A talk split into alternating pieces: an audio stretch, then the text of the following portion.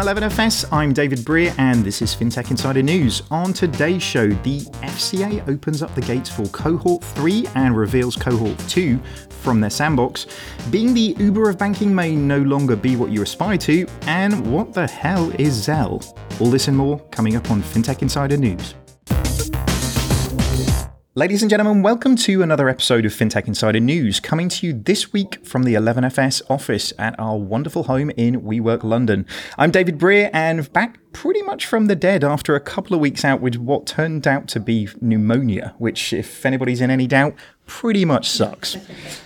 Just saying, I'm sure nobody optional sort of into that one to do it, but yeah, not fun, I can tell you.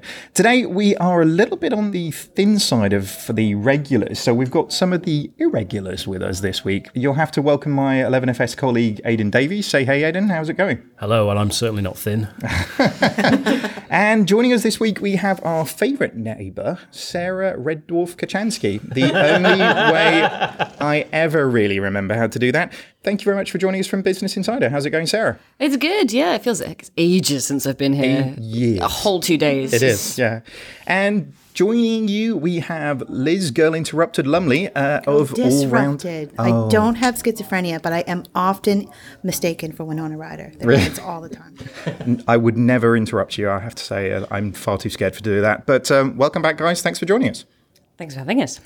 Before we get into that, we have a bit of an announcement, which you may have seen out there in the sort of various different social uh, media lands. Uh, and I'm super duper excited about this one, that we're going to be doing FinTech Insider Live over in Money twenty twenty Copenhagen. So if you're a bit of a fan of what we're doing, uh, or you just want to hang out with the guys, or let's be honest with you, if you just want to get your hands on some lovely, lovely FinTech Insider swag, then please come along to that and check us out. It's going to be really good fun. Anyways, it's been a pretty big week, so let's get on with the news. First up, we have a pretty interesting one here from the F C A. So, Aidan, we've got the Financial Conduct Authority provides an update on the sandbox. What's going on here? Yeah, press release just gone live on this. Yes, the Financial Conduct Authority, the regulators in the U K, have announced the second cohort of their sandbox companies. Uh, the sandbox is a innovative playground for businesses to test uh, new products and services in a in a live environment without uh, as much regulatory oversight as maybe the, the rest of the market has to deal with. Uh, yeah, and they've also announced they're opening the application process for Cohort three, which if you want to apply to be Sandbox company, uh, get in there before the thirty-first of July. Uh, just coming back to the twenty-four companies that have been announced then, uh, one that stood out for me was that Experian are in there. Small, nimble startup yeah. that they are. Uh, they're testing a, a mortgage eligibility tool. So uh, when customers are looking to buy a house, you can uh, basically say, okay, well, can I borrow against this house with my mortgage lender's terms, which sounds really interesting. Uh, another one that caught my eye, which I think you may know, Liz, is uh, Insure a Thing. Yep, Startup um, Bootcamp InsureTech alumni. Yeah. Mm. In fact, there was actually quite a lot of InsureTech companies in this cohort, wasn't there? Which is, again, there was like a lot of blockchain-y stuff happening. Blockchain. Um, but yeah, the InsureTech stuff is definitely kind of rising there. It was interesting, actually, the um, so Paul Worthington from the F C A sent us a couple of stats about the cohort application, and they had seventy-seven applications in for the twenty-four slots that they actually kicked off. So, you know, they're being pretty tight on who they're letting in and, you know, why, I guess. Well, you, so. you have to keep in mind, these are all going to be consumer-facing startups, um, which is, you know, a fraction of the fintech universe. Mm. I find it interesting. I'm trying to – they did not publish who got in the first cohort originally. Um, and the, one of the reasons why is the first iteration of this fintech, uh, of the regulatory sandbox, they had a bit of an issue with because many of the startups in the cohort um, needed to find a bank partner to test with. And it was up to them to go find a bank partner. And many of the banks, you know, kind of looked and said, why would we volunteer to show, you know, the regulator what we're doing, what's in it for us. Um, and I think rightly they didn't sort of publish originally who was in the original cohort because if these startups couldn't find a bank to test with, then they couldn't be in the sandbox. And that kind of would look, make them look bad when it wasn't really even their fault. Yeah. Um, so, yeah, so it's interesting that they are publishing who's in it this year. Um, uh, so maybe they sort of uh, fixed the parameters of how you could test the product. Um, I just wanted to pick up on what Aidan said about Experian. I mean, I think this is obvious that a, a, a established player would use this to test something that I think this is inevitable that someone like Experian would probably use this. Well, I mean, when they when they did finally release who had gone through that first cohort, or like eight of the twenty-four that they did finally announce, H S B C was one of those as well. Yeah. So it kind of, the, the, the, what was interesting to me is that Experian was the only big name I recognized in here. There are some great names outside of that. Just like Nuggets is my personal favorite, just on terms of, you know, whilst we're on, on naming conventions.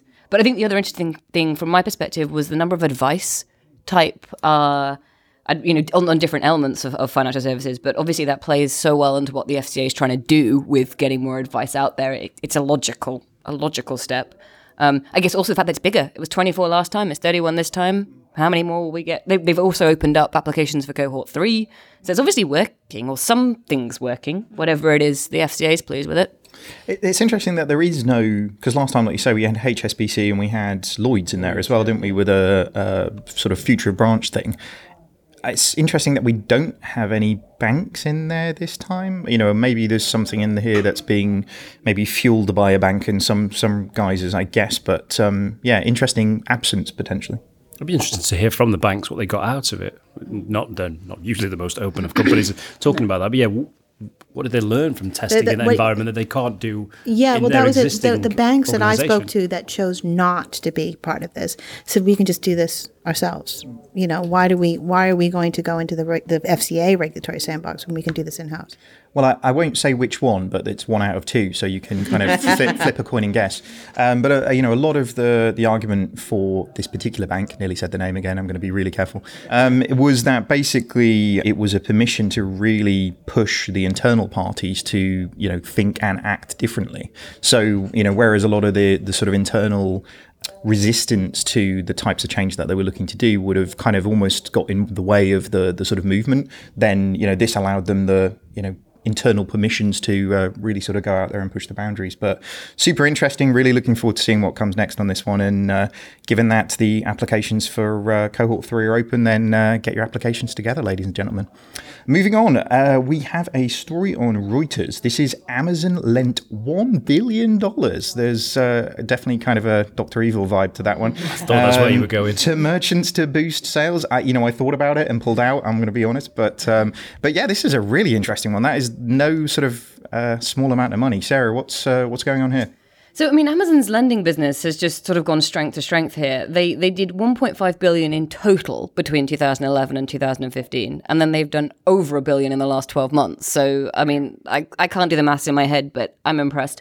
They're not the only players who are working in this space. So PayPal has PayPal Working Credit, which is the same idea. So the point is that Amazon really only lends to businesses that sell through its platform.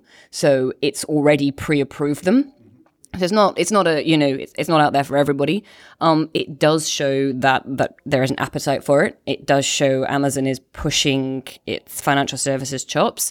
I mean, the other thing that Amazon did this week was launch this um, Amazon Prime rewards program. So in the U S, you can have an Amazon account. You might be able to over here, but I know the rewards program isn't over here.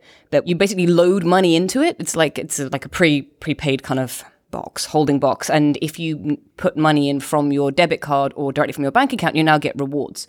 So they're trying to hold money. They've got credit cards, and their lending business is is going is is, is doing incredibly well. Um, as, as our resident sort of Amazon addict, then like that, like all of that is like tingles, quite frankly. I need, I need some of that in my life. When I saw that story, I, I immediately thought about, obviously that's in the U S, isn't it? That, yeah. That, and it's I think it's like two percent off as well. So it's, yeah, it's, it's cashback. It's, it's, it's cashback. It's, it's, it's almost free. That thing that I want is now almost free. I, and it just made me think of like when P S D two comes into effect, of like, well, you could keep your Visa and your MasterCard, uh, you know, on record with us, but we'll give you two percent off if you just link us directly to your bank account. It just, it feels like, like Sarah was saying, they are starting yeah. to make moves. I mean, and I, yummy, yummy data. Yes, please. oh, I've got to be, I've got to be careful what I said, because last week I said that I didn't think that they were going to take off in the same way as um, Tencent and Alipay have. I, th- I still kind of think that they won't take off in the same way the Chinese giants have, but certainly not in that they're going to suddenly become my only financial services provider. Do you think that they should give some of those smaller fintech players pause for thought? You know, certainly in the alt lending space, if you're if you're kind of up against, um, you know, a company that you've not really heard of before, and you know they're kind of digital, but you don't know much about them, or Amazon says we'll give you a loan. I don't think there's much of a, a choice there for a lot of these small businesses. So, um. I'm very interested in what they do, and I'm very interested in where it happens, because at the moment this is in the U S. That's their home territory. They can play. They can see how it works, how it doesn't work. We'll have a think about it. Oh, well, we'll, we'll take that one back. It didn't work. I want to know where they go next, and I want to see how. I want to see some more numbers. So this is good. I, I mean, more. Yeah, I thought about the obvious one was Kabbage and eBay. So mm. you know they did the same in the U S. Santander brought Kabbage over to the U K, but when yeah. I was looking for this story, they're, they're no longer accepting loans, which I didn't realise. So what's happened there is that Kabbage is white labelled. So it's still doing. Um, so it's actually pivoted quite substantially. It's getting. It's got a huge new hub coming in Ireland, um, and they're really focusing on white labelling their platform to European banks. So they're still doing it, but you'll get a loan from like Santander. It'll just be a Santander loan. Powered by. Interesting. Yeah. Yeah. Okay. Very interesting. Well, we'll definitely have to keep an eye on this one, and definitely sign me up for those Amazon Prime rewards. So uh, moving on, we have quite well. Quite a bizarre one, this one, I'll be honest with you. So over on Finextra, we've got a what looks like a press release, really, but Fiserv to acquire Monitise for seventy million. Not quite a billion as the last one, so it doesn't sound quite as impressive, does it? But uh, Liz, what's going on here? Yeah, this is the, the sad demise of, of Monitise, which was at one time considered to be the fintech darling of the industry, founded by Alistair Lukes. It was valued at two billion dollars at one time. Wow. Um, yeah, there are, there are, I, I can speak about this because I never worked for them. So, you know, I'll, just, um, I'll just step back from the microphone. um, yeah, seventy million. It's, it's sad. This is, this is the demise of a fintech darling. I mean, I heard rumors that it was offered to Mises. Uh, they've recently been renamed after they merged with D and H to Finastra. No Not relation to Finextra. No connection. They book your videos now for Cybos. Um, but yeah, so I'm not sure what Fiserv is going to do with it. I mean, Visa dropped Monitise like a lead brick and they walked away from it. So um, this is just a sad story. But you know what? This this happens. This is this is. I've got a bit flows. of a soft spot for Monitise, and that yeah. you know they they were the first ones to bring app. mobile apps banking yeah, to, to the they U K. Were, they, were they, the they, they did a smart yeah. thing. They looked at the state of all the internet banking platforms and thought, we'll never be able to plug into those. Have we got anything that's consistent? Oh, yes, the A T M network. A really smart idea to plug into the A T M, which was this decades-old infrastructure that had standards. And then they built an app on top of it, and NatWest were the first, I think, in the U K. And I know that um, at the time H S B C followed slowly after, and if my colleague John's He's like he holds on to this Monitise app that no longer works, but he loves he loves it. So, I, I, yeah, they did a great thing, but they flew too high and burnt by yeah. the sun. I think, from my perspective, I I did work there for you know three years. Um, I think it's a cautionary tale, probably. I think that's actually there are lessons to be learned here, and I think that they're aware that there are lessons to be learned here, and I think you know um, it could have been a lot worse. Power. So, um, oh yes. if, if this was a later story, we'd had more beer. Yeah, that's it. That's all I'm going to say for now. It's it's an interesting one though. Like you know, a startup now selling for seventy million pounds, people would be like, "Well done, you guys." But it's just like back to the it was worth two billion at one point. So they, they've got four hundred employees as well, right? So four hundred employees generating. That was about sixty-seven, wasn't yeah, it? Yeah, so there? sixty-seven a, a year.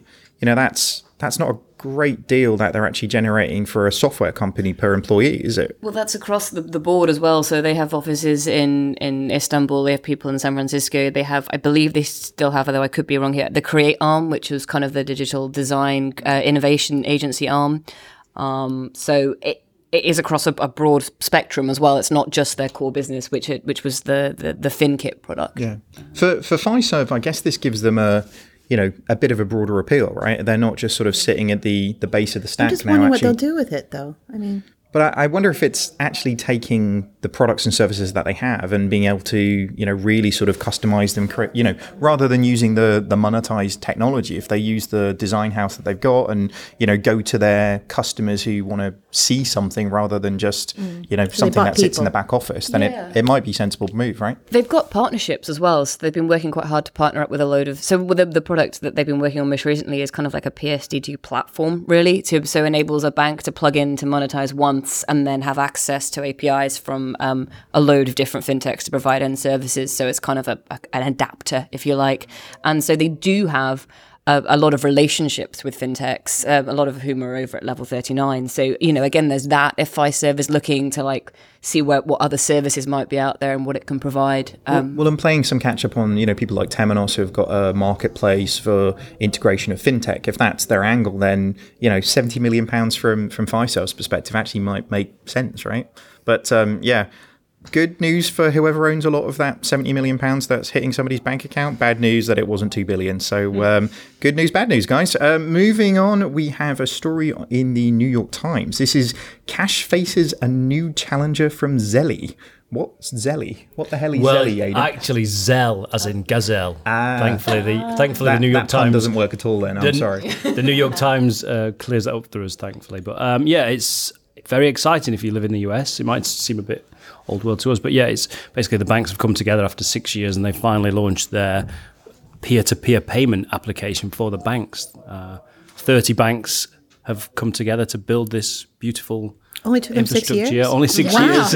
and, uh, and, and so yeah, it, what they're now going to embed it inside their app. So very similar to PayM in this country. I was going to say, didn't that happen in like twenty ten here?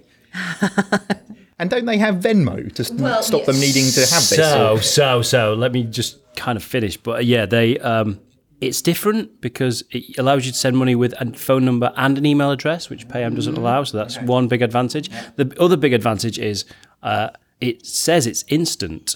So in the U S, moving money is slow as anything, mm. whereas and and it's and Venmo is apparently can take up to a day as well. So this is what they're hoping will be their...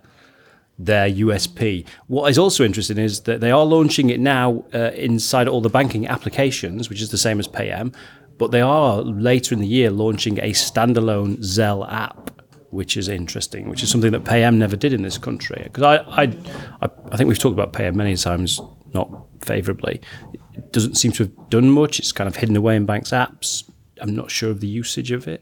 So this will be interesting to see if Uh, in a if market you talk to like people the U S at banks, it's the most revolutionary payments app ever created in the history but, of the U K. But, you know, I, Venmo's, you know, three hundred million people in the U S versus whatever Venmo's user numbers are. Um, it could be a transformational change. I mean, again, we don't we don't live in the U S, but it, yeah. it might feel old hat, but, but it's... From the, so from the, the U S perspective, from, from, you know, my colleagues who are using these services all the time, the, the colleagues who are... Um, working at, you know, Business Insider, um, who all have Venmo are kind of like, meh. But the point is, it's got a bank brand on it. And we know that the older generations are now using bank apps and online banking, even though not using the apps. So there's the potential there for a huge untapped older market. And as you say, in the U K, my mum will still very happily log on to her online banking, transfer me some money, and it'll be in my account in two minutes. So she doesn't she doesn't need another service. But if you are in America and you are trying to send money to your kids or, I don't know, all that kind of like, all those kind of like instant transactions we take for granted, they tr- they trust their bank. They know how to log on to their, their banking online portal. They don't have to think about another app or a smartphone. And, you know, I, I can see I can see it appealing there, especially if it's instant, as Aidan says, which is like the huge thing that I still can't get my head around, that the Americans still take three days for a payment to go through. Um, the other thing is here as well, that it's like, eighty-six million mobile banking customers like that instantly have access to this. Like, that's big. You don't need all of them to be using it, right, for that to work. I, so... I, guess, I guess, you know, while I was on my deathbed last week listening to you guys talk about Apple peer-to-peer payments, like, I guess in the context of, of that one, like, I sort of feel like my mum would more likely use iMessage than use a separate app to do a payments thing. No, I could I could see my mother being my mother uses online banking, but I would I could see her very much being happy that it, it was branded with her bank yeah. on it. And even if it's not, a, and the point is, it's not a separate app as well, so you don't need a separate app, right? So if you if you already if you've got if you've got your parents to the stage where they're using online banking or an app, then let's not like there are some people the out boat. there. Let's yeah. not add another one to I that. I think that is, that's worth mentioning that. Um, They, they've got a consistent U I as well across the banks. Okay. So banks that already kind of offered this feature, so I think it mentions Wells Fargo in the story, they've actually uh, redesigned their in-app experience of paying somebody. So it's similar. So it, you, you've got this consistency across the industry. And I think that's that's a very smart move. Um, but yeah, you've... you've uh, the banks in the U K kind of just let, launched PayM, and then if you try and find anything about PayM on their websites today, it's, it's just it's just it's buried. It's not... Whereas I think they, they need to really make a a song and dance about this. Yeah. But I mean, they do have a U S P, which is the instant payments. Like, that's literally it. Yeah, I there mean, was, there's, that, there's, a great, there's a great quote here from um, Gareth Gaston of U S Bank. People told us they really liked the reassurance of knowing the money was gone immediately, as opposed to waiting for a check to clear. It was an interesting surprise. Oh, well, to which everybody British in this room has just put their head in their hand. It is a very low bar, isn't it? Uh, and uh, continuing the American theme into the next story, we have something on BizJournal. So this is Bank of America launches new high-tech financial centers around the U S. Liz, how high-tech are these centers? I'm I'm the American here. Um, yeah, on behalf of your brethren, I've, then... I've got two conflicting opinions about this story. Uh, these super A T Ms, immersion, non-people experience. Extreme A T Ms? In, in, extreme A T Ms. Oh, this is amazing. Um, when I first read it, I thought, why? Why Why do you need to have a sort of pared-down, peopleless branch super A T M experience? However, I think back to all the bullshit I talk about, um, and I really believe that this idea of being mobile has nothing to do with the device that you're holding in your hand, and it, it's about you being. So I think that this is kind of a little first iteration of being able to get your bank or whatever services you want where you're mobile. So you know you probably uh, branches are getting smaller. Um, You can walk into these super A T M immersion experiences and and uh, speak to someone on a T V uh, about complicated uh, financial products, like um, you know applying for a mortgage, I guess. Um, so yeah, so I think my first sneery opinion on this was why, and now I'm thinking, hmm. I, I, I kind of like it now. Yeah. Well, we, to go back to something we've talked about, I talked about on this podcast before, what I was sneery about, uh, I think it was Bank of Ohio doing a drive-through A T M, if I remember correctly. I was driving. They're by. all over America. Yeah. But um, I have to get out of my car to get to it. if, you, if, you're, if you're an average woman, I promise. Yes. But I think this is kind of taking it to the next stage. And the thing that's interesting to me about this is, so in the U K, we've got branches closing left, right and centre, and that's leaving a whole load of older, vulnerable people without access to banking services. Now, this could be a hell of a lot smaller, right? It doesn't need to be a huge branch. It could be a quarter of the size. So the rental space for that on a high street is going to be less. You can give all the services that you, you need in there. You can do A T Ms, you can do check deposits, you can do... And if you need to speak to somebody over a, a video call to talk about a mortgage, you can. And there's, I kind of think, I quite like the idea that, okay, Lloyd's or whoever closes one hundred fifty branches and opens one hundred fifty of these, they'll make those cost savings. And all those people who live somewhere where there's no signal, or elderly people who, you know, buses in remote areas of this country cost you seven pounds one way. So those people who want to go and do their banking, who don't have a pension to spend, if you can put something like this in not every village, but in enough villages, I actually quite like the idea of kind of a there's, a there's a community service thing there, and it'll do wonders for the bank's brand if they can bring some branches back to some of those small towns. Yeah. I mean, I spend a lot of time in South Wales, as uh, so my family are, and you know there are there are completely branchless towns from one to the next and the next to the next. As I said, to get between those towns, it's seven pounds on a bus. You've got people in there who don't have a lot of money, who don't have Wi-Fi, because if you don't have a lot of money, you don't have Wi-Fi in your house. So I, I like the kind of I think there's an opportunity there. Yeah. I'm just hoping that they have some sort of uh, security person in there so it doesn't get, you know, peppered with. There is that. Trash. We don't have those youths in there. those, those silly youths. Well, I think, it's, I don't know, it, you're also going to have to have an engineer working there pretty much all the time. It, it, I don't know. It, what, one of the things that made me think about was like interactive um, displays in museums that are always broken. Yeah. Kids' museums where they go in and you just think, once you walk in there, there's no human being. It's, it mentions a digital mm. greeter.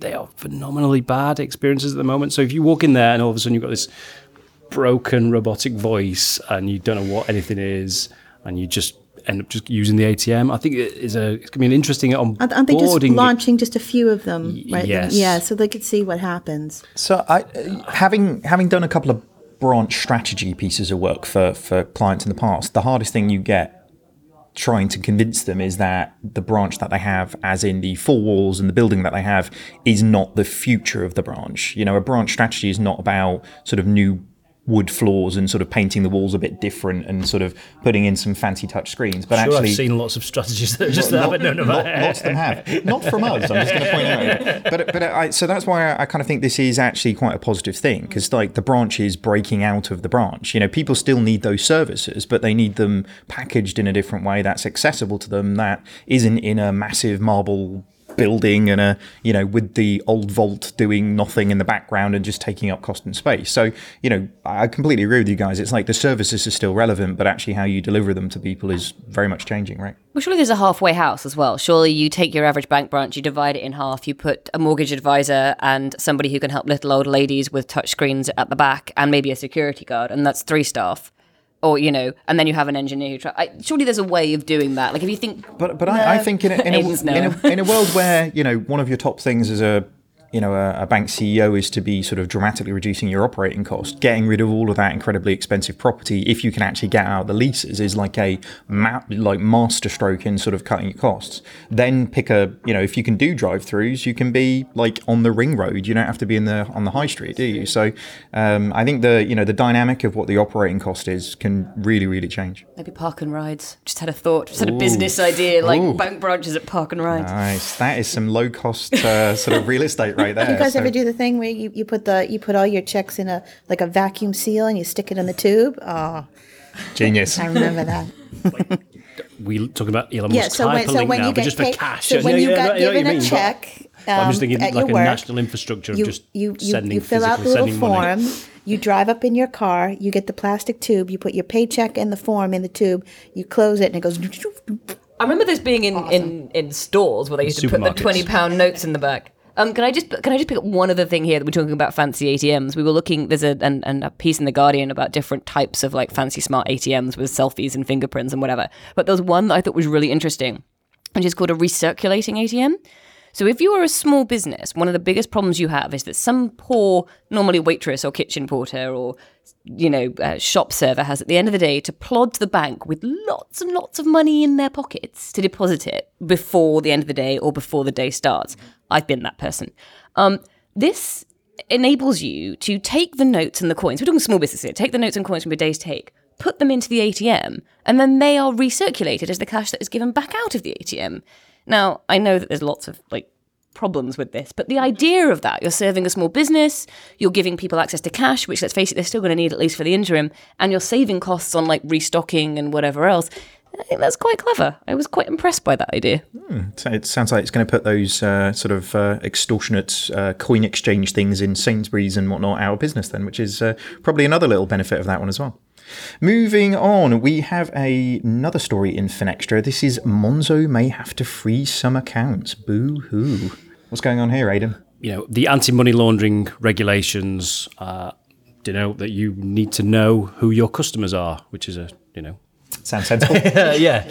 Uh, and I think basically what Monzo have said here is that um, they've signed up customers who may not have uh, given them enough information that satisfy these regulations. So they need to then get more identity details from their customers. Uh, they've said in a, a, a, what I think is a really good blog post, and I'll explain why now uh, in a bit, but um, twenty thousand customers are at risk of having their accounts frozen on the twenty-sixth of June um, if they effectively don't... Uh, give them some extra identity details such as a passport, snap, et cetera, et cetera. I think it's good in the way that Monzo have kind of gone about this and been public and open, because this is a huge problem for the banking industry where it affects far more than twenty thousand customers. But the fact that they're telling customers, and it's running out next week or the week after the twenty-sixth of June is, is not so great. Uh, they said that they'll be sending messages out to customers via the app to get them to kind of reauthorize themselves. But yeah, I think it's, having had some involvement in identity remediation projects in the past in my previous employer, huge problem. Monzo have got the benefit that they can re-identify customers through the app, and I've done I've done that process myself. It's a, it's a nice, slick process. Whereas the banks are having customers to kind of re-engage with them, and some banks yeah, can't even can't even approve their identities with their they can't certify their documentation. So it's a huge industry-wide problem. Monzo speaking about it, I thought it was a really clear and concise blog post. It, it but it yeah I think I think. Little thoughts. Oh, I mean, so I know I know it's not just Monzo that's having this problem. I no, know no, no, I was no, no. at an event earlier this week, and some, and you know a lot of other whatever you neobanks or those services were were saying the problem. I wasn't aware the banks had the problem because, as far as I understood it, so it's to do with the fourth the fourth A M L directive, something European that's been around since two thousand fifteen, and everybody's only thought, oh, we need to do something about that now. I, I wasn't aware the banks a problem, but it was kind of like the, the, the interesting thing is that, and Monzo explains this, is they have three levels of authentication. There's kind of a basic, a, a not so basic, and a woohoo, you're good to go. The latter two, as far as I understand it, are pretty much only available to kind of E U citizens with an address and a passport. Now, that's fine for most people. It's just a little bit of extra hassle. You take a picture. But what I'm really interested in is that this is going to affect a lot of those guys who are trying to provide services to uh, refugees, immigrants. Now, their services work on the premise that you don't have to do all this. Their services work on the premise that they do not need a fixed address. They do not need a passport. They do not need a council tax bill or whatever it is. I don't know how they're going to serve all their customers, because for Monzo, most of Monzo's customers, I imagine, will just go like, oh, this is annoying, but I've got a passport, or I've, I've got a proof of address. If you're one of those guys who's serving that market deliberately and specifically because they don't have those things, I don't know what you do. Like, I don't know what the solution is to that. Um, Shutting down accounts, unfortunately, by the looks of things. Well, yeah. And that's, yeah, obviously, that's Monzo's probably open in terms and conditions is you, you do have to be a U K resident to open their account, whereas somebody like, let's say, Monitise, who that's yeah. their kind of reason for being is trying to get accounts open for people who've got less of an identity. This um, is, I, um, this is, uh, you can probably correct me, but um, the average for fraudulent accounts at the traditional banks is eight percent of openings. I, so this is your friend of mine, Dave Birch. He he ran these roundtables a long time ago, um, and someone was talking at the time about um, the new, brand new high street bank on uh, the U K, first in one hundred years, that could open up an account very quickly. And the number of percentage of fraudulent accounts in the beginning was way up into double figures. Um, so yeah, so there there is there is that sort of danger. If your if your selling point is you can open an account really quickly. Yeah. For, for the, just going back to Sarah's point, for the big banks, you know, people who've opened accounts like twenty years ago, before you needed a passport, probably me, me, you know, minimal proof of address. Have you ever changed your address? Have these accounts I, I, gone? I couldn't it, open an account. When I moved to this country twenty years ago, I could not open an account at any bank I went into for love nor money. And I had a full-time job and a paycheck. And our f- financial director in New York had to call up a bank here and threaten to pull the business until they gave me an account. Wow. He liked you. You you you were important to him. She wanted to pay me. She wanted. To, I didn't yet. I didn't yet. Well, so I, I, I'm. It, some people are saying, "Ooh, Monzo have screwed up here. They're going to have to shut accounts." But well, they, they've been more honest about it. I don't think they screwed yeah. up. No, that's why I like yeah. them. I like I like that when something goes wrong with Monzo, I'm like, "Oh, damn, thing's not working." Ah, that's why it's not working. Got it right. The only Where thing I would tell them off for is twenty-sixth of June is not a long time. No, uh, you know. That a bit is more fair. Notice. Uh, but I, I, I haven't heard from many. I mean, I haven't heard from anybody it, else. I think I tweeted exactly that. Is yeah. I don't think it, a, I don't think this reflects badly. It's a clear them. communication. Yeah. You go to, like you say, you you don't know that any banks have got this problem, but they have, and they're trying to solve it in various ways, writing letters, getting people to come to branches, all, all manner. But they're not going to op- openly say we don't know how. Uh, we don't know if X million of our customers are actually real or still alive or whatever. So it's a, a huge problem across the industry. Uh, and Monzo, be, Monzo, Monzo being public still about alive. It. How long? In yeah, the past six weeks. They've been on the conference schedule. They've been on the FinTech conference schedule. Be interesting to see um, how many get shut down, I guess. I'm sure, you know, in the... Um, sort of sense of transparency like Monzo usually is, they'll they'll probably tell us at some point in terms of how that change comes through. So wait and see what happens there. Uh, on that note, let's go and fill our drinks up and hear from our sponsors. The Financial Times guides you through complex issues. In divisive times, don't settle for black and white. When you need the full perspective, turn to F T dot com. Become a subscriber today. Search for F T subscription. Critical mass. That's what turns the smallest ventures into life-changing forces. Reach critical mass by joining Temenos Open Marketplace for fintechs, opening up access to two thousand of the world's largest financial institutions. Don't just take our word for it. Temenos Marketplace has just won Reader's Choice Best Emerging Innovative Technology Product and Service at the two thousand sixteen Banking Technology Awards. Join Tim and us now. We make the money go round. Let's be honest, most digital banking experiences just aren't that amazing. Learn how more than one hundred eighty banks worldwide, including Barclays, Deutsche Bank, and B B V A, innovate faster with Strands as their trusted fintech partner. To find out more, visit strands dot com today. And we're back for the second half. So first up in the F T, we have Deutsche Bank Wealth Arm targets Asia super rich. I don't know why I was going to screw that sentence up, but it really felt like I was going to. So, uh, Aidan, this is a sort of a weird story, right? It is a weird story. So they're hiring one hundred client managers around the world to target the super rich in Asia. Uh, they're spending a massive sixty-five million dollars to build out their digital capabilities, such as portfolio health checks, customized market news, that uh, would reflect new demographics in business, which sounds very, very exciting. Uh, Fabrizio Campelli, Global Head of Wealth Mel- Management and Stater of the Obvious, said, uh, we have many clients who are asking to interact with us on a less physical basis. Um, I've been I've been told that quite a few times. So it's, it's not much to the story, but it fascinates me on a couple of levels, you know. Obviously, we're going to target the rich people because they've got more money. It feels like an obvious thing, but it just doesn't feel like they really know what they're doing or what they're going to build to, to target these people. Oh, because Deutsche Bank has never been shown to to not maybe have thought something through before. Um, I think it's. I, I have this. I, I really don't understand it because that's a lot of money, and they're talking about digital, and why they haven't mentioned the words robo and advisor baffles me, because high net worth individuals will use automated investment services if they save them money. They will. It, it, it, you know, you you look at the likes of. You're not, I'm not talking about, you know, the Betterments and Wealthfronts of this world. I'm talking about the Vanguards of this world. I'm talking about, you know, the BlackRocks of this world. So, okay, Asia makes sense. Yes. High net wealth individuals. Yes. Makes sense.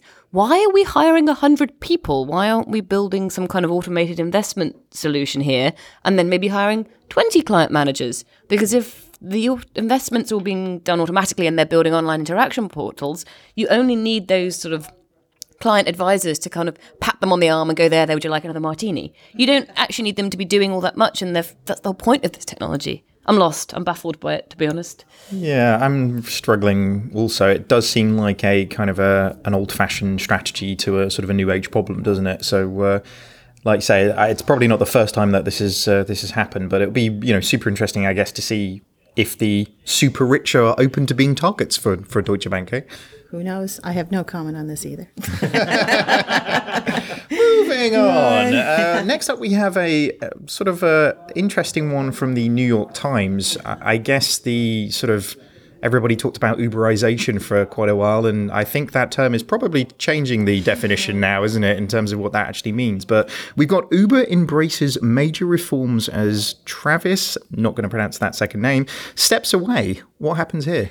So this is um, a wonderful story about my favorite company that takes me home when I'm tired and tipsy, and they've installed a room called the Peace Room and installed mandatory hugs, which will just revolutionize their... What? What? No, sorry. I, I've, let me, I've seen I will continue. I'm sorry. I, I, I shouldn't go off on a tangent. So, yeah, so unless you've been living under a rock, um, Uber has had a major upheaval, which has been coming for a very long time. So back in February, Susan Fowler, one of the uh, uh, engineers at Uber, wrote a, a long blog really outlining a lot of the macho sexist practices Uh, that went on at Uber, um, basic, based on some of their culture pillars, which were always be hustling and, uh, what was it, principled confrontation? Um, and what, there was what a... Is, what does that mean? Don't know. So supposedly there was a, a war room that you could frost over. And there was... Uh, so Eric Holder, former Attorney General of the U S, did a, uh, a long report on the company. And now uh, the I think this is the world's most valued private company. Uh, now has no C E O, no C T O, no C O O right at the moment. Wow. Um, be- some some wag tweeted this week that yeah. they are they are now the closest they've ever been to a self self driving company, which was very funny. Is yeah. is it accurate? I may have mi- I may have misunderstood something I've read here, but is it accurate to say that they're now going to be led by committee? Isn't there something like fourteen advisors? No, I, well, I, I don't know. There, like- there are a lot of lessons with this with this story, and some of them I think are not going to be good lessons for the industry. And one is You know, one of the recommendations of the Holder report was that they should monitor the use of non-prescription constro- controlled substances so, sorry, while say, at say work. Again. Non, non and so, yeah, basically people were doing drugs in the office. Really? Yeah. yeah. And, wow. and the alcohol, you know. So, and, you know, this is kind of a startup. Well, we, can't, that, we can't judge on the alcohol front. I know, just, I know. That's true. There, that's true. Um, it's but, after five. It's, but it's six o'clock. It's fine. But there is this sort of stereotype of the young Silicon Valley startup, very bro culture, very frat boy, and they drink, um, you know, and maybe this is the way Travis is as a person. But the company grew and expanded to such an extent that culture seemed to have permeated, you know, when you when it's four guys drinking beer and telling bad jokes in a in their war room, um, and then all of a sudden they're a huge, you know, hundred. I was, I was stunned that they have fourteen thousand employees. Wow. Yeah. That's a lot of people. So you, you've got to, you know, when, when your company grows, that immature culture. Also, what I found interesting, this not the New York Times article, but the Times Magazine article called forty-year-old Travis rather old for a Silicon Valley C E O. And I thought, oh, you bastards. Harsh. Um, the, the thing that makes me really, really nervous about this story and what happened at Uber is you can pick apart all the salacious gossip and all the, the you know, the, the, the bad stories, which probably are not unique to just Uber.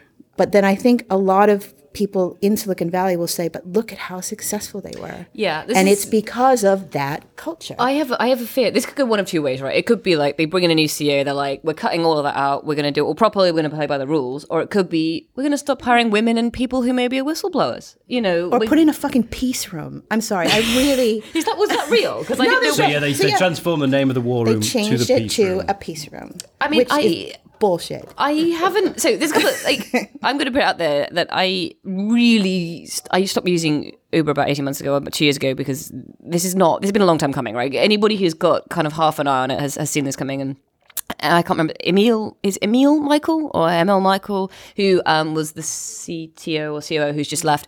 Um, he, He has done some diabolical things. So he rang up a female journalist who had threatened to expose them and threatened her children over the telephone.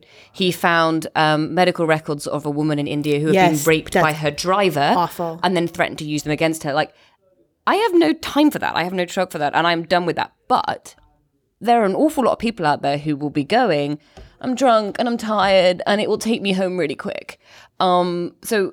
I think it's diabolical. I'm sorry, I'm ashamed. no, no, but no, but that's my point. Is that you shouldn't, you shouldn't have to be ashamed. The company shouldn't exist or be allowed to do that. That's what makes me angry. Like it shouldn't be. It shouldn't be like a we'll call it the peace room, and you can all sit around and meditate. No, no but, no, but that makes me mad as well because that's so patronising. I just, I yeah. I mean, I, I'm, I'm, I was done with Uber very quickly, but I think a lot of consumers won't be. They'll yeah. continue to be successful. The consumers will. I mean, still at, get the benefits. At, at the big reveal where Travis is taking a, a leave of absence, and his mother uh, did pass away.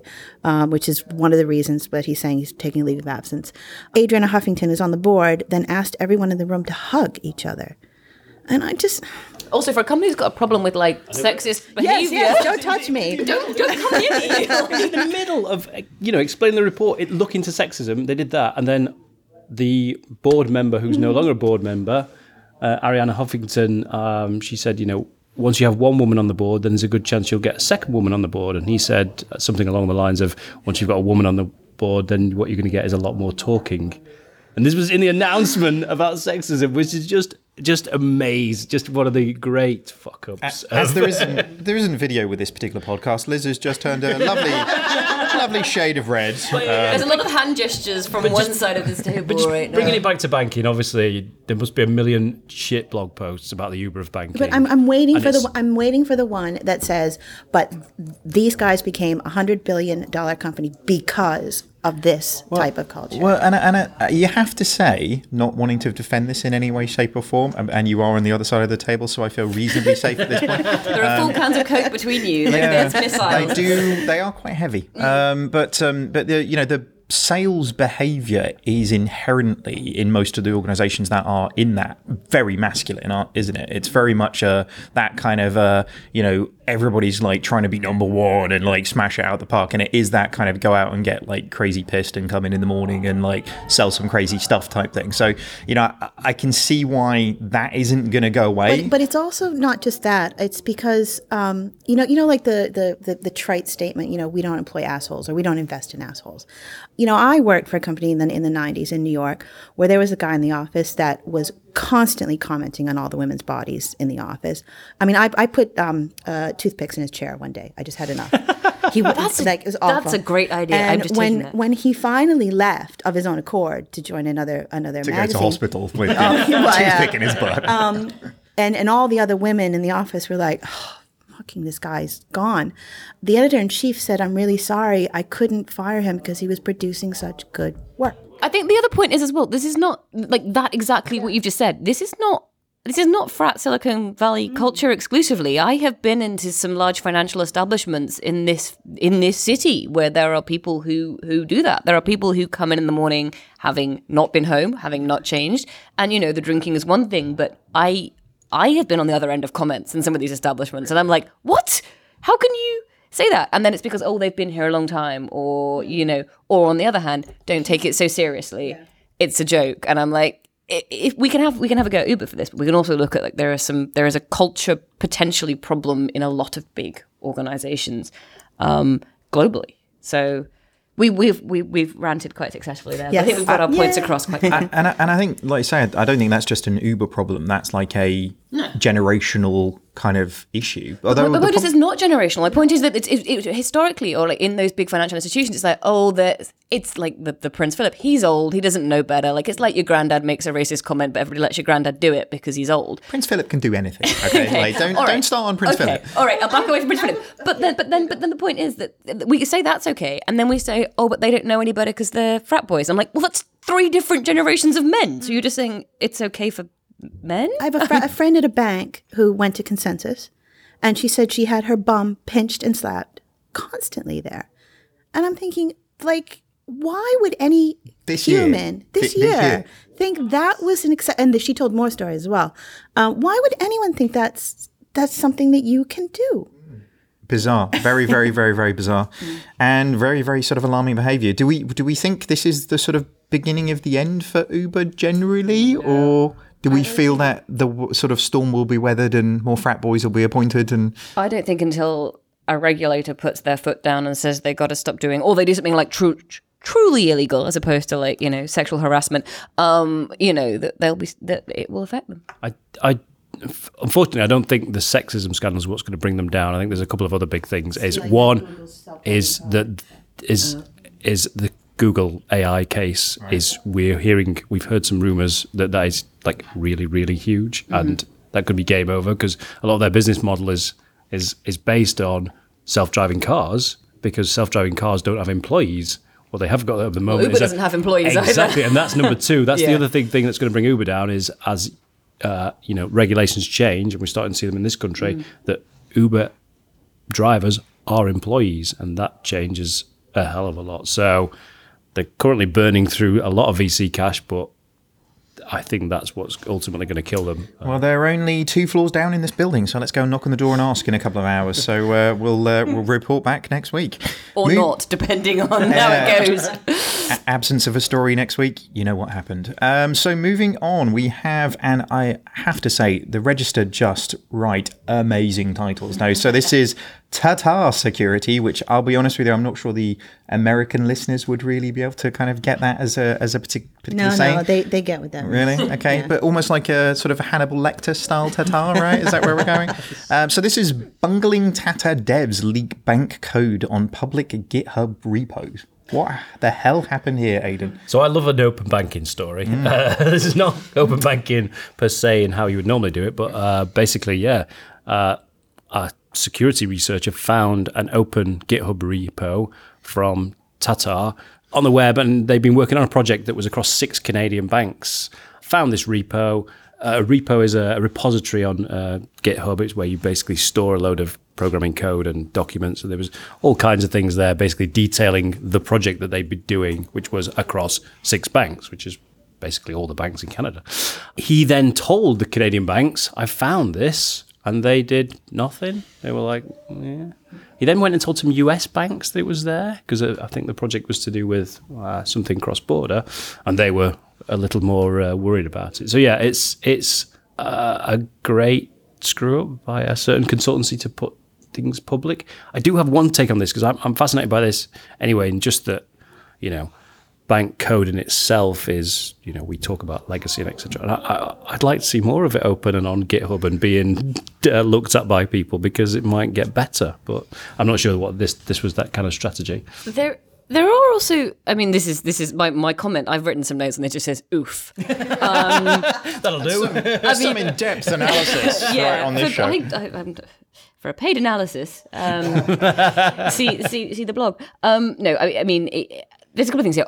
British banks have been told this too, by the way. This is not like this is this is a major screw up on the point of the consultancy, and you know they they're going to struggle there. But from a bank's perspective, there's two things here. One, British banks have been told repeatedly that their mobile apps can be hacked by people who who are kind of on side, and they've ignored them.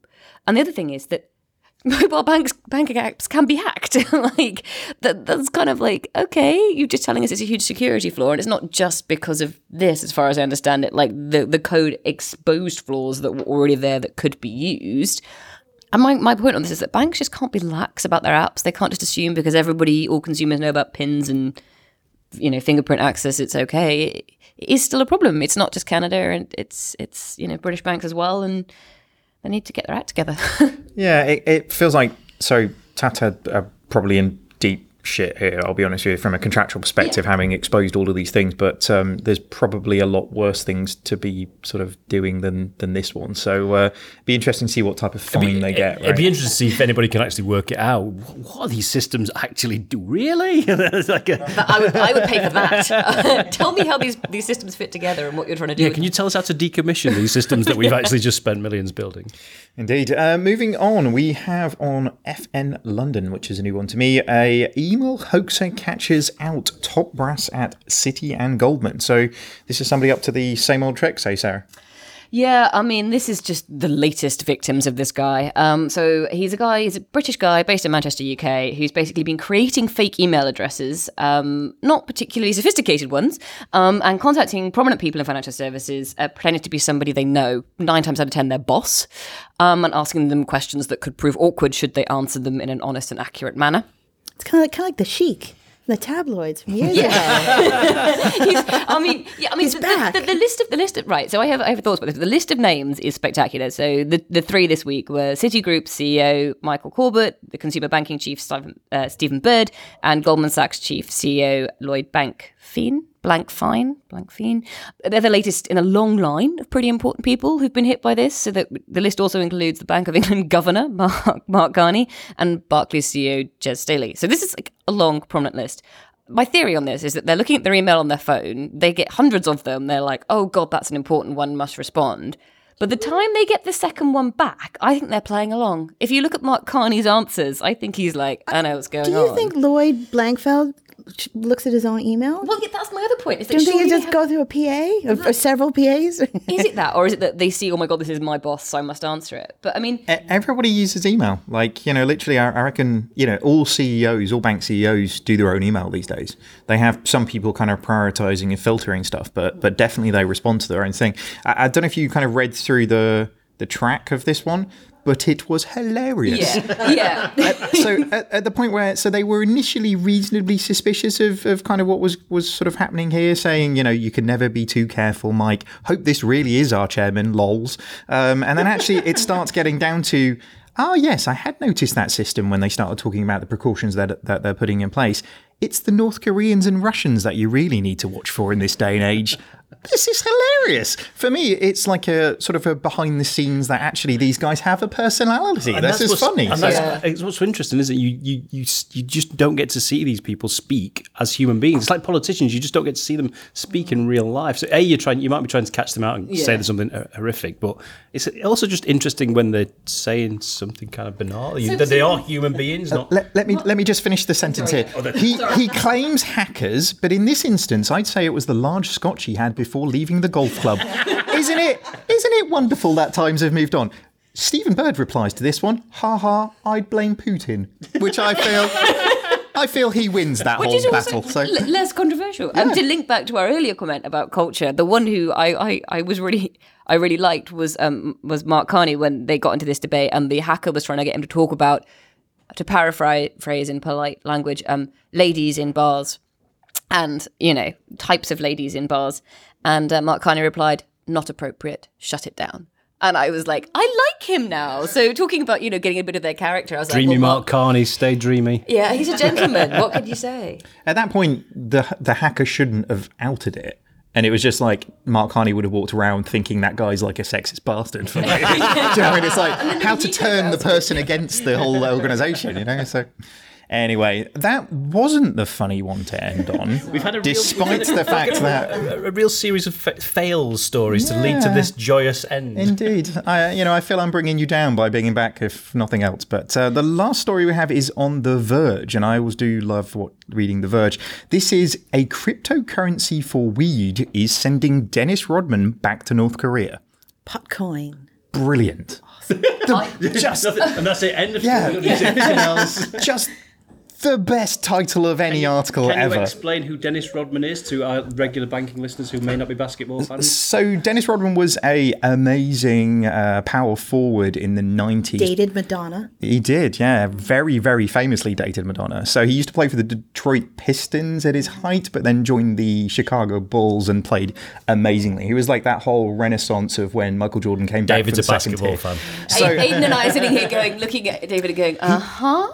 Amazing Power basketball forward. Player, mostly famous for wearing lots of dresses and dating Madonna, I'll be honest with you. But um, but yeah, time? This has a, uh, pr- pretty much, yeah. yeah. Um, she had the trousers, he had the dresses. But this is a really interesting story that Potcoin is basically sending him back to North Korea to hang out with his uh, best matey over there, the uh, Kim Jong-un, which is quite bizarre. So there was lots of sort of undertones of this one that he's off there to do some sort of amazing kind of, you know, big move here, and they were sort of drawing lots of laterals here about his appreciation and endorsement for obviously the Right Honourable President Trump. Don't say his name. Sorry. Say Voldemort. Voldemort. Um, but actually, it sort of feels like this is kind of one of those ones that I'm just fascinated by this whole thing. Can, can, the fact that they would send him somewhere. That we now live in an age where anything is, nothing matters anymore. I think that someone in the White House, he's a spy. This is what's going to happen. This is real. This is this is something that that they have put him on a plane with a microchip in a piercing. Oh, they wouldn't even know. Exactly. Trust me, anything is possible. I, I just feel like this is like The Interview two. You know, the movie with Seth. Yes.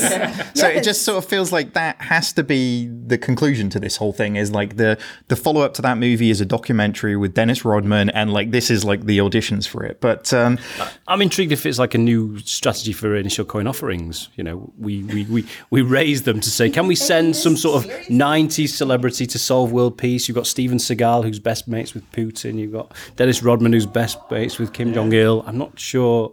Who else we can send to solve world problems? Any other problem leaders we need to send random people? Is it like a problem that most of these sort of places where they've got these dictators have only look, watched nineties television?